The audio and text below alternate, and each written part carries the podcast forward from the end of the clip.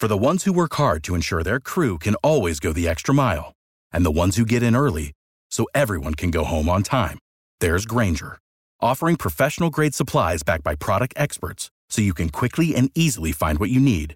Plus, you can count on access to a committed team ready to go the extra mile for you. Call, clickgrainger.com, or just stop by. Grainger, for the ones who get it done.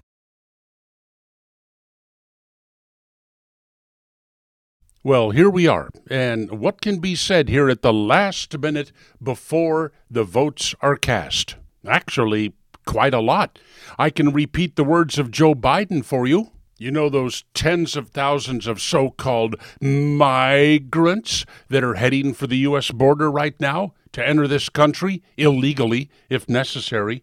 Joe Biden said, You know, those 11 million people who live in the shadows, I believe they're already American citizens. He's referring to illegal aliens. More to come for Uncle Joe. And as soon as they're in this country, Joe Biden feels they're American citizens, which of course means they get to vote and they will vote for Democrats.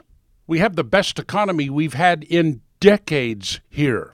But the frenzy of hatred whipped up toward Donald Trump by the Democrats and the media is not to be believed. The record number of jobs, the record low unemployment, the economic growth that the Democrat hero Obama said could never happen again. It's happening, but this doesn't matter. Why not? Because Hillary Clinton was defeated. How dare the people of this country defeat Hillary Clinton?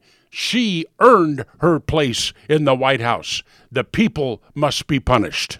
By the way, I wonder what punishment awaits Kanye West. He's been captured, you know, and returned to the plantation. There, let that be a lesson to you black voters who would consider escaping and voting for the other side.